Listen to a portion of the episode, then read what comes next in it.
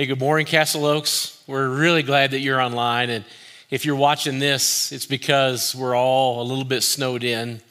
And uh, we anticipated that this might happen, and uh, as did the whole state, an epic snowstorm. And so we wanted to record something a bit early so that we would at least be able to gather in a dispersed way. It seems ironic to me that we're doing this again as we celebrate the anniversary of the beginning of our lockdown and the pandemic. But we're grateful for the technology. We're grateful that we could have this experience in this way and that this is not new to us. We get to have church just like this. And so, where you are, where I am, we're dispersed, and yet God's word is living and active, and He can draw us all together. Hey, so a couple things before we get started, announcement wise. Um, we're pretty excited about the food bank around here and Crops and Scott Stevens and their whole ministry. They are going to actually celebrate one year this coming Saturday. And so we're excited about that. It happened just as the lockdown occurred. Um, it's been an incredible blessing to our community and the ministry and the work that they've done, expanding it to uh, dental work with Martinez Clinic and all the various ways they've met the needs of people who live in Castle Rock and folks that live even beyond. And so, uh, if you ever cross paths with Scott or have a chance to volunteer with the food bank, then you'll get a chance to know what that's all about. We're really excited about that. Another really important announcement we want you to dial into real quick. Don't forget this. One week from today, we will have a very special Sunday. We're welcoming in a candidate for associate pastor here at Castle Oaks. Um, because of the church's incredible generosity and faithful giving, we're able to think about how we continue to grow and expand and meet the needs of our community and our church family. And so, next Sunday, we'll welcome this individual. Uh, we'll get a chance to hear from this person, interview wise, and a little bit of teaching. And then immediately after church, we will have online and here in this room in person a congregational meeting to affirm the budget change that this would require and uh, the hiring of this specific individual. And so, if you're a member of the church, you got a mailing. If you didn't get a mailing, then you could call us this week. We can send something out to you or even email something to you to give you a little bit more information. And then we'll, of course, talk about it in detail next Sunday. So, we're really excited about that, and we hope that you jump in and participate and. Uh, and get a chance to see where we're headed and how God is working in all of that. We're in this series, it's called Honest to God between now and Easter, and I think we're going to take it even a bit beyond Easter. We're in the Psalms, and in the Psalms, we get a chance to learn some things about the heart of God, our own emotions, and what we're asking you to do as we go through this series is take a look at the Psalm of the week, spend some time with it, spend some time reading it. We gave you some thoughts last week about how the Psalms kind of integrate who we are as a follower of Jesus. And so, as we do that and we talk about the, the emotional ride of the Psalms and the various things that we go through, I, I can't even imagine going through this series without telling you the story of this man here. His name's Natan Sharansky.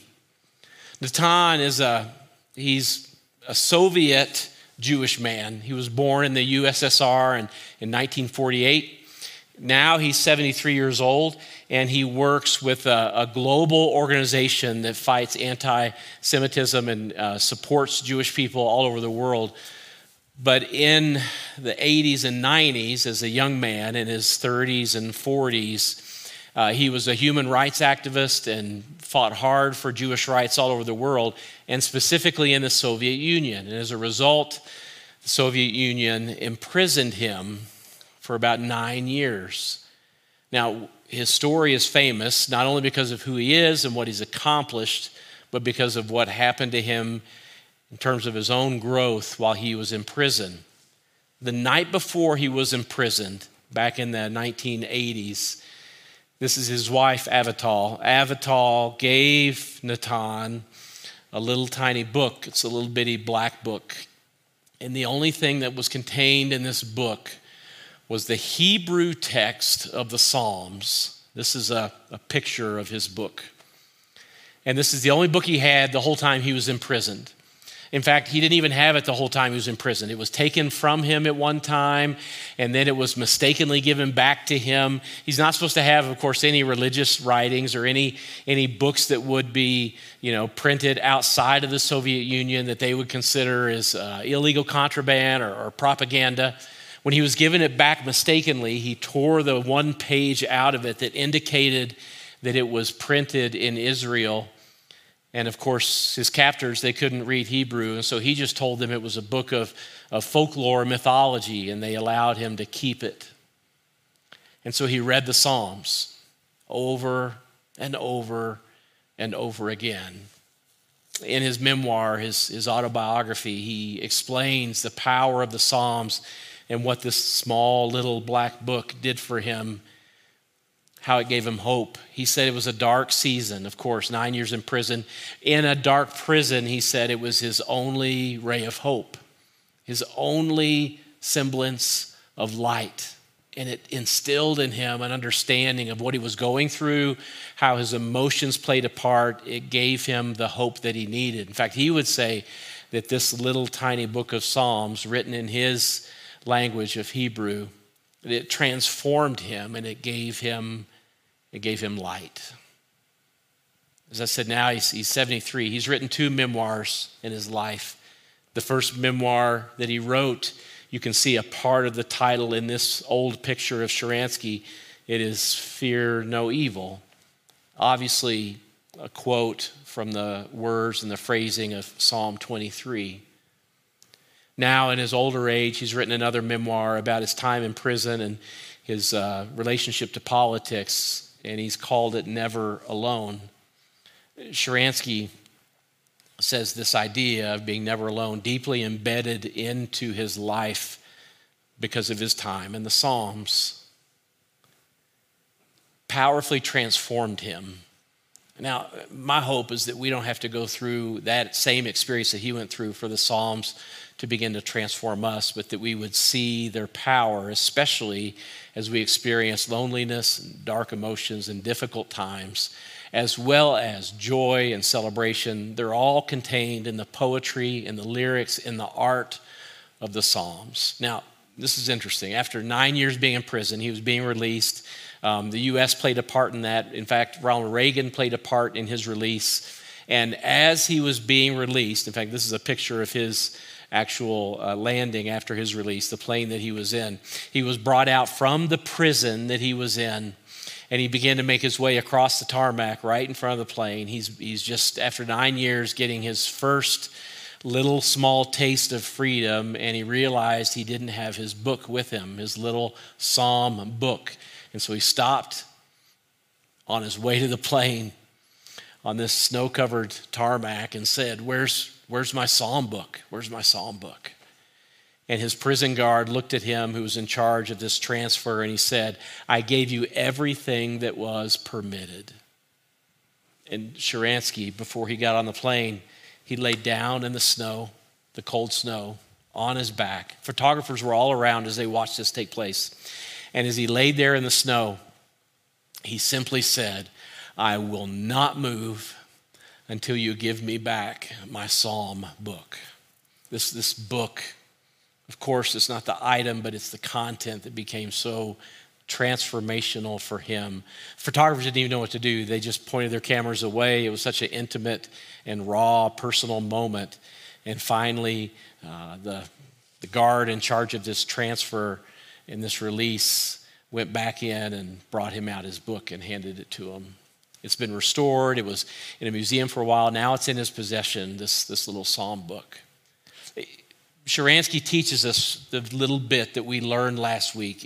In the in large form of his life, we experience it every day. And this is what we said that the Psalms teach us how to integrate what we know and what we feel. Absolutely, there would have been truths that, that Sharansky would know, but now that he's in prison or experiencing desolate loneliness, he has to figure out is it true? Is it real? The bedrock foundational things about his Jewish faith, can he understand that they are actually true in freedom and in confines? While he is experiencing all of the beauty of the world or while he's locked in solitary confinement. and we figure out the same thing, whether we're going through some of the highs of our life, the joys, or some of the lows. And this is what we know that sometimes the things we know, the knowledge we have, they're in control of our life, but sometimes our feelings are in control of our life. But the Psalms teach us how to bring these two together and experience one integrated person, integrity. That's our hope. And the question as we read the Psalms is this How? How does that happen? How can we allow that experience to be real and true in our own hearts and our own minds so that we're not walking around as two different people? What we know operating on good days and what we feel driving our actions or our attitudes or our emotions in ways that feels like there's nobody at the wheel and we have no idea what's going to come out next. And so this week we've asked you to engage in reading Psalm 46. And Psalm 46 has a few of the verses throughout the Psalms that are universally people's favorite. This is the very first verse of Psalm 46, and this may be one of your favorites as well. It says this God is our refuge and strength, He is an ever present help in trouble my guess is is over the last year this is a verse that some of you have turned to occasionally to remind you that even in the middle of a pandemic and even in the middle of difficulty financial or health or maybe over the years various times you have reminded yourself that God is a refuge and God is a strength and he is an ever present help. He's always ready to help and yet, this psalm and this verse helps us understand what we know, but sometimes it could be when you find yourself alone, desperate, hurting, uncertain, angry, or fearful, our feelings are very different than this. Sometimes we wonder is God present? Is He here? In fact, if we were to maybe word our feelings at times into a prayer, it might look or sound something like this Lord, here's the deal. If I'm being honest, sometimes I don't feel very protected. I feel vulnerable and I feel exposed. And sometimes I don't feel very strong. I don't feel like I have strength. Sometimes I feel quite weak. And it's during those times, Lord, when I don't feel protected or I feel like there's something at risk or like I'm not sure future is uncertain, it's during those times that it feels like you are quite distant. The series is called Honest to God for a reason because this is where we have to start. Uh, unless we can own these feelings, uh, unless we can maybe admit them or say them out loud or give our own words to them or voice them in this unique way, then we can't even begin. And we have to be honest and say, I know God, you're our refuge, you're our strength, I know. But sometimes it feels like harm is about to come my way. Sometimes it feels like that you're not ever present, that you're distant, quiet, silent, unavailable. And so, if this is what I know, and yet sometimes this is what I feel, how can this psalm Help me find my way. So here's what I would suggest as we go through this series, and maybe as you take some time over the next few weeks or even in the weeks to come following Easter to read through the Psalms and think about how they transform us. Some of you might find it beneficial if you started a psalm journal. And it's a lot of words, I know, but don't, don't worry about paying attention to all of these. These are just ideas, and we'll include some of these ideas in e news this week and in our email so you don't have to make any notes or write anything down. The questions, though, will help you find your way. And here's what these questions will do they'll help guide you to a place where what you know and what you feel slowly become integrated. And as you do that, you find that your feelings can be transformed in fact, this is the power of the Psalms. They transform us from the inside out and they help integrate our hearts and our minds. And so you would ask these questions as you read the psalm What's the truth that's declared? What feelings get in the way of this truth? And then you're going to talk about even your own emotions, uh, an uncomfortable place to go for a lot of people who don't spend a lot of time thinking about what they're feeling, what emotions and feelings are described, and when did you last feel these emotions?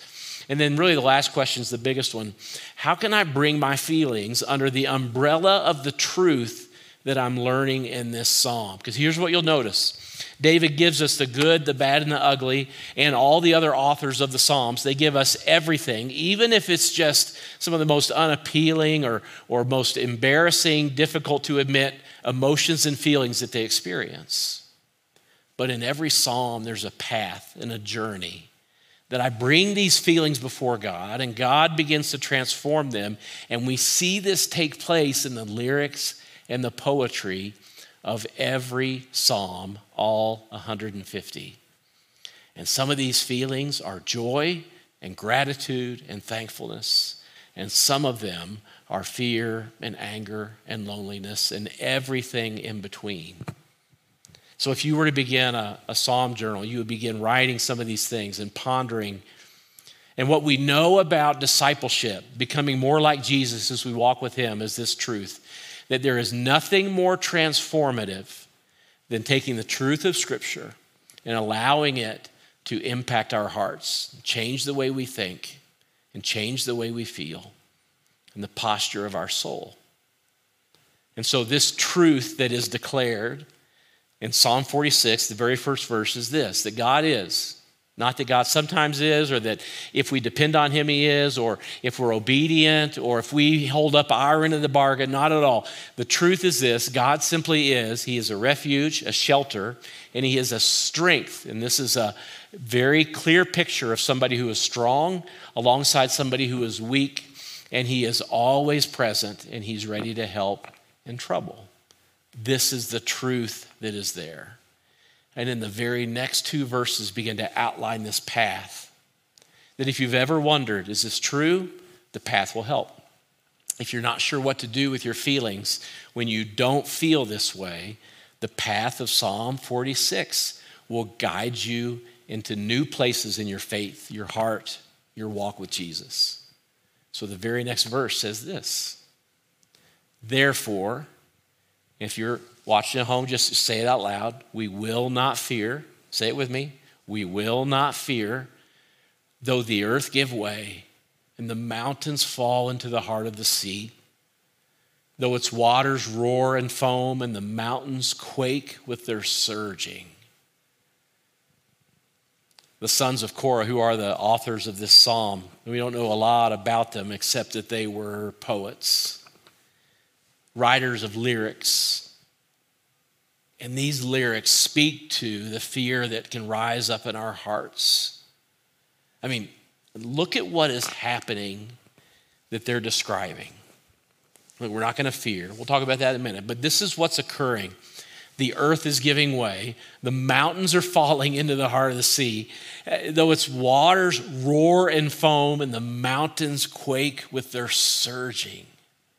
Have you ever been present during an earthquake? If you've maybe lived in California, our, our son Carter's in California, and he's experienced a few, and some of them larger than others. But he, he I mean, you know, when this happens, especially in a place like California, known for devastating earthquakes, he said, yeah, Dad, the, the earth was literally, the literal earth is literally shaking and moving beneath your feet. Well, what's going to be your response when it feels like there is no stability? You have no idea what's happening next. You don't understand what's going to occur. Is this going to get worse? Is it going to continue? All of the feelings that we've felt for the last 12, 13 months. And as we have those feelings and we watch the earth give way and the mountains fall into the sea, Psalm 46 says, Therefore, we will not fear. And this feeling of fear, it means I feel unstable and I have no idea what is next. And so when I read about these circumstances that the next two verses of Psalm 46 describe, this is what I realize. I often use my circumstances as an indicator of God's loving presence in my life. Maybe you do the same. And when I understand this truth or this typical tendency of mine, then it makes complete sense as to why verses 2 and 3 say this. I know God is a refuge and He's ever present and He wants to be my strength. But the very next thing the psalm says is the circumstances around you are going to be drastic, horrible, frightening, and full of fear. Why does the psalmist go there? Why do the lyrics take me down this path? And it's because of this. I often use my circumstances as an indicator that God's with me. When things are going well, when I have what I need, when I can pay my bills, people like me, I have a sense that God is with me and He is walking in this path alongside of me, and things feel good. It is a blessing, and I feel blessed, and I want to be a blessing. This is the feeling that God is present with me. But when things aren't going well, when I have friction, when it feels like at every turn I'm having another fight or another argument or pushing against some unknown tension, then I begin to feel like God isn't with me. And the psalmist is saying to me and to you, I bet you often feel this way too, that you use your circumstances as an indicator of God's loving presence in your life. And so some of you look at your circumstances and wonder why things aren't going well, and you feel like that God is punishing you. Or you feel like God is withholding because you have been disobedient or you haven't been honorable to Him. If God loves me, how many times have I heard people say, how many times have I even said, or maybe you've said, if God loves me, then why is this happening to me? And when I have those feelings, it takes what I know and it puts it in conflict with what I feel. And it's confusing. And so maybe you agree with this. Maybe you do the same thing. Often use your circumstances as an indicator of God's loving presence in your life. What verses 2 and 3 begin to teach us about God being a refuge and our strength and an ever present help in trouble is this we, we will not fear when the earth gives way. We will not fear. We will not fear when the mountains fall into the heart of the sea, and even though the waters roar and foam, the mountains quake, we won't fear. And so instead of that statement, we'll believe this that my circumstances will not diminish or destroy my trust in God. This is the beginning of reconciling what I know and what I feel. My circumstances will not diminish or destroy my trust in God. I won't look at what's happening in the world or what's happening in my little world or what's happening around me or in my relationships or with my finances or even with my health and mistakenly believe that things will go well if God is blessing me or with me. Even if I am struggling, even if I can't get along with the people closest to me, even if I lose my job, even if I'm in prison, Sharansky would say, even if I lose everything, I will not allow my circumstances to impact my trust in God. They won't, they can't. And so don't miss this. Psalms can teach us so much about how this works. What's one of the first indicators that the circumstances around me are affecting my trust in God? The psalm tells us, the verses on the screen tell us. What's one of the first indicators for me and for you that we are edging toward a cliff of allowing our trust in God to be eroded by what's happening around us? Well, he says it fear. He says, Therefore, we will not fear, even though these things happen. Even though my circumstances are dire, difficult, painful, uncertain, I will not fear. And so when I jot down in my psalm journal uh, Lord, I, am fearful. I, I, don't know what to expect. I have no idea what's around the corner. I don't know what to do or how to handle this. I just feel fear rising up. That's an indicator to me that my circumstances are causing trust to diminish. And I'm likely then to go out on my own, force something to happen, make my own way instead of trusting God. And so this verse lights my way. It begins to tell me about how to reconcile what I know and what I feel.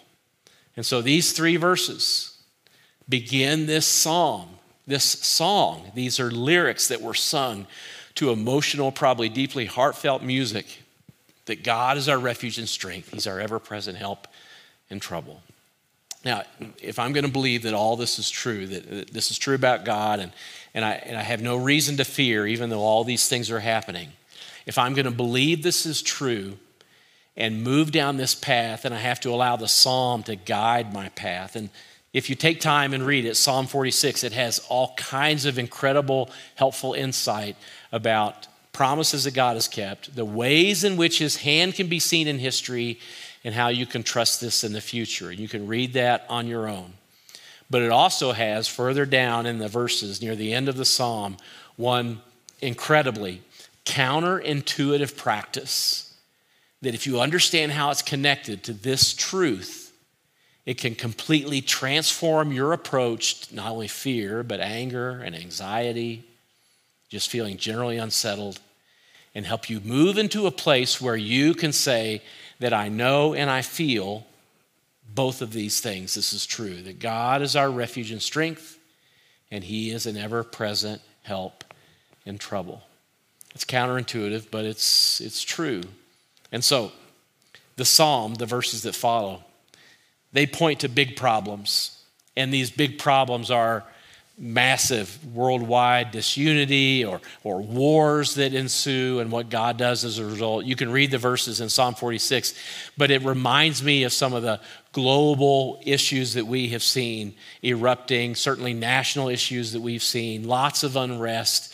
And here's the thing when we see things like all the experiences of tension and friction that have created lots of dissonance in our hearts over the last year, we know exactly what to do about these things. In fact, there, are problems, whether it's racial, uh, racial issues, strife, and inequality, to issues of a pandemic and whether or not we are going to play a role in this. Do we get vaccinated? Do we not? How will we hang out? Will we experience time and together with friends? And so we begin to research and dig. In fact, we know exactly what to do with issues that come into our life, whether they're small or large. And this is what we know, and this is how we engage. When there's a problem, we know how to find a solution. This is how we operate.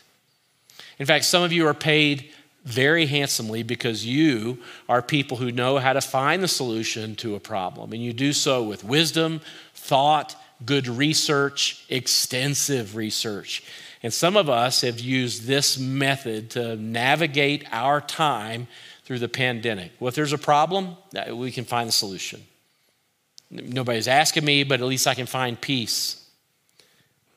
We so believe whatever the problem is, we believe that we're full of all kinds of ingenious thoughts or ideas, research, however we need to dig, to find the solution to what's going on. And so fear begins to translate into action, finding a solution, busyness. If I just apply myself, we can find our way out. If I just dig a little harder, if I just push a little harder, if I just become a little bit more convincing, we can reconcile. If I just read enough books, if I try to find what's needed for our organization or for our marriage or for our kids, if I work hard enough, I know this that there is a solution to my problem. And so we stay active and begin to work ourselves into a nervous, anxious, worried frenzy. Fear takes over and we become incapacitated utterly and completely. If only we work a little bit harder. The psalm has a different solution, a different path. This is our solution, the Western, maybe American, or maybe just being human. This is how we approach a problem, find the solution. But by the time we get to the end of the psalm, we're so hopeful that God is, in fact, our refuge and strength and an ever present help in trouble that we're willing to take any solution other than trying to work our way through it. And so the very last set of verses tell us what it is. It may be one of your favorite verses in all the Psalms. It's Psalm 46, verse 10, and it says this He says, this He is Elohim in the Hebrew, is God. He says, Be still and know that I am God. This is the solution to the problem. The solution isn't activity, busyness. The solution isn't doubling down on your efforts. The solution isn't research. The solution isn't pushing harder. The solution isn't more knowledge or more information. The solution isn't convening another committee or deciding how we want to proceed with this problem. The solution is for you and I to sit alone quietly somewhere and know that He is God. In fact, the direct literal translation of the Hebrew would be simply this be still and know God. That's it. Just know Him. What does it mean to know Him? How would you actually live this verse out? And even as you read this, some of you are thinking right now, I, am just not very good at being still. I'm just not. And we wear this like a badge of honor or courage or some sort of bravery or martyrdom. And yet, Psalm 46 says if you're living with fear or anxiety or any number of things that cause you to put your hand to the plow or grab the steering wheel of your life, the solution is simply to be still and know that God is God.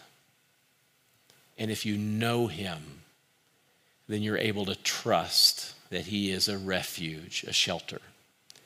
If you know Him, then you're able to lean into the truth that He is your strength even in weakness, and that He is always present, and He will always help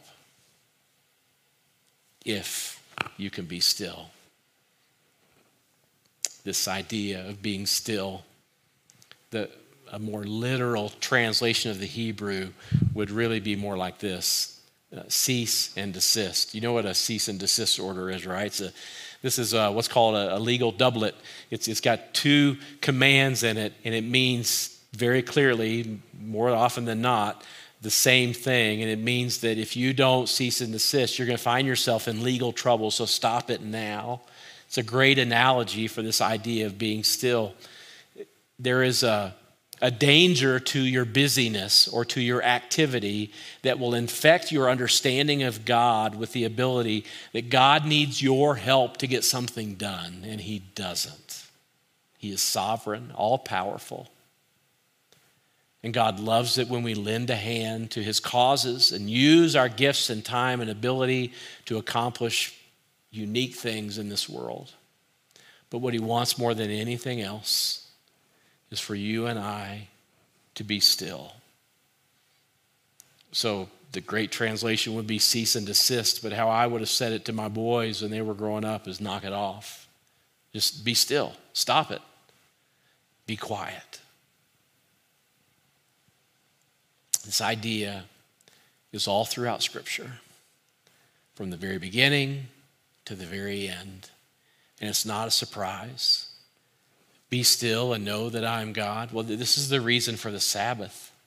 This is why we have a Sabbath.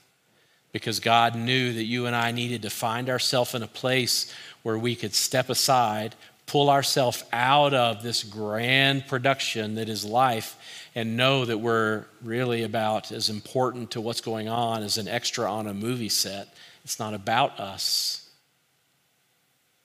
we're not necessary to all that busyness and activity.